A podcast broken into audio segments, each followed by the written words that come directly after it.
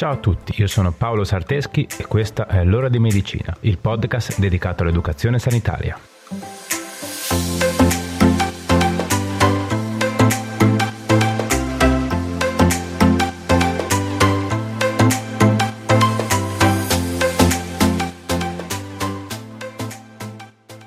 Ciao a tutti e bentornati. Oggi vediamo di conoscere insieme la sindrome di Cushing che è una sindrome caratterizzata da diverse anomalie cliniche. Queste anomalie sono dovute ad un aumento dei valori ematici di cortisolo. Attenzione però, devo precisare subito una cosa.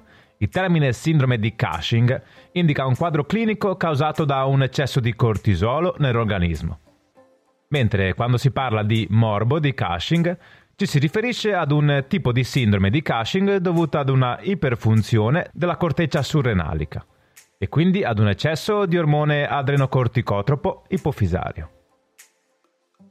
Specificato questo, noi oggi parleremo della sindrome di Cushing, non del morbo. Ok, come sempre però è meglio fare un ripasso veloce insieme. Che dite? Pronti? Andiamo.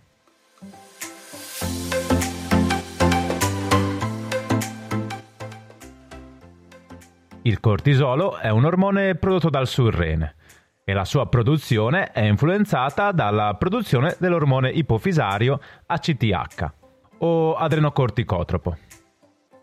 In pratica l'ACTH, quando viene prodotto, va a stimolare le cellule del surrene affinché producano cortisolo.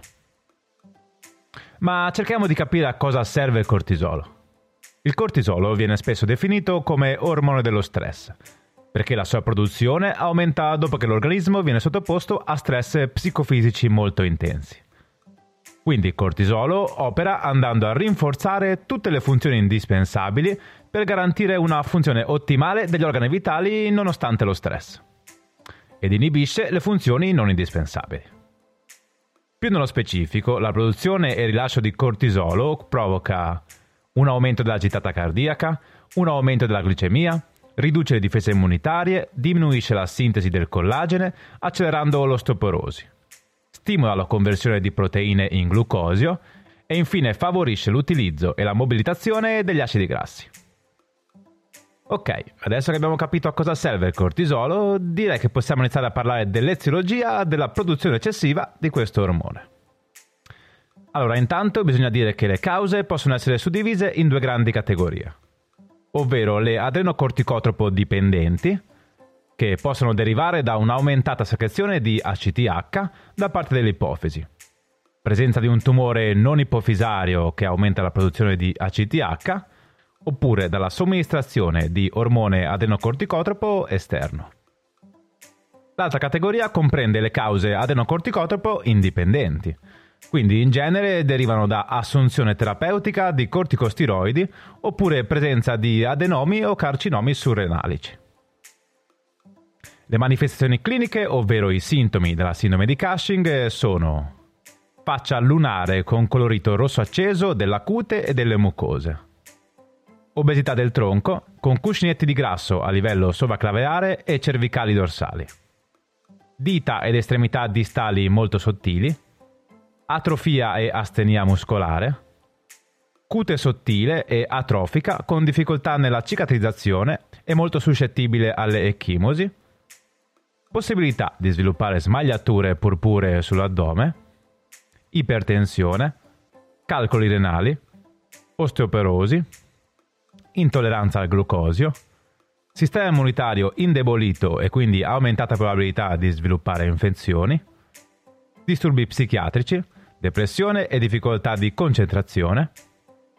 Nei bambini possiamo avere un rallentamento del blocco dell'accrescimento in altezza e tendenza all'obesità. Le donne possono presentare irregolarità mestruali e nelle donne che presentano tumore surrenalico solitamente aumenta la produzione di androgeni e ciò può portare a irsuttismo, calvizie temporali e altri segni tipici.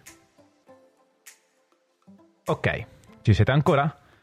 Detto questo, la diagnosi non è così semplice, perché i sintomi sono abbastanza aspecifici e non portano subito il clinico a pensare a questa sindrome. Comunque, una volta riconosciuti i sintomi, la diagnosi viene sospettata per poi essere confermata grazie a dosaggi ormonali. In particolar modo il dosaggio di cortisolo nel sangue, nelle urine e nella saliva e i valori plasmatici di ormone adrenocorticotropo. Altri test molto importanti al fine della diagnostica sono un ATTAC e la risonanza magnetica, per valutare ghiandole surrenali e ipofisi.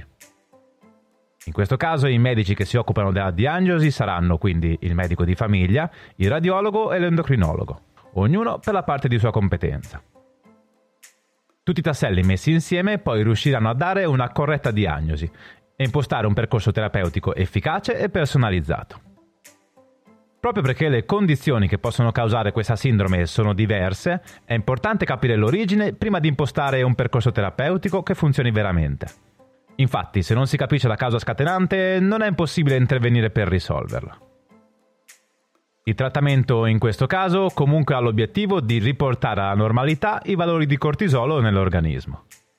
Quando la sindrome di Cushing è favorita dall'assunzione cronica ed eccessiva di cortisonici, l'endocrinologo proporrà quasi sicuramente una riduzione della posologia. Nei casi in cui l'aumento di cortisolo subordinato ad una iperproduzione di ormone adenocorticotropo sia dovuta a tumori ipofisari, è necessaria l'asportazione chirurgica del tumore e la radioterapia. Dopo questi interventi potrebbe essere necessario assumere una terapia sostitutiva a vita, a base di idrocortisone, al fine di assicurare all'organismo tutti i giusti livelli di ormoni steroidei. Ok, dai, con la teoria dovremmo esserci. Credo di avervi dato un quadro generale abbastanza chiaro. La sindrome di Cushing è una malattia cronica rara e poco conosciuta ma è bene conoscere la sua esistenza e soprattutto saper riconoscere i sintomi che può portare, per essere in grado di rivolgersi al medico ed iniziare un percorso diagnostico mirato. Va bene, dai, ora vediamo qualche consiglio pratico, che dite? Ci siete? Andiamo.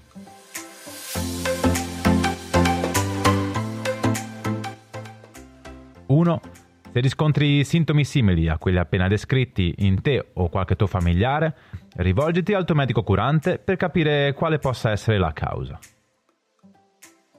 2. Se hai la sindrome di Cushing, segui la terapia che ti viene prescritta in maniera scrupolosa. 3. Non sospendere o iniziare di tua spontanea volontà nessun tipo di trattamento farmacologico.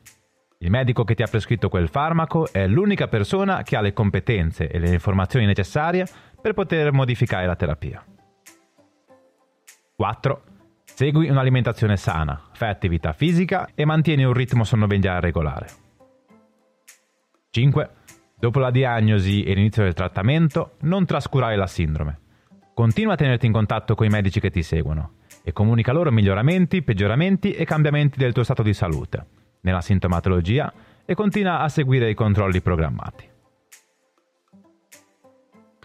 Ok, bene, siamo arrivati alla fine. Eh? Vi è piaciuta la puntata? Conoscevate questa sindrome? Vabbè, in ogni caso spero che la puntata ti sia interessata. Fammi sapere cosa ne pensi del progetto. Cercami sui miei canali social. Mi trovi su Facebook, Instagram o Telegram come Paolo Sarteschi. Facile.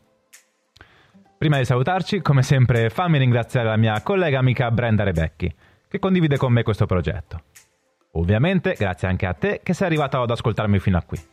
Condividi questa puntata con amici e parenti. Va bene, dai, direi che anche per oggi è tutto. Ci vediamo sui social e ci sentiamo venerdì prossimo con un'altra puntata. Ciao!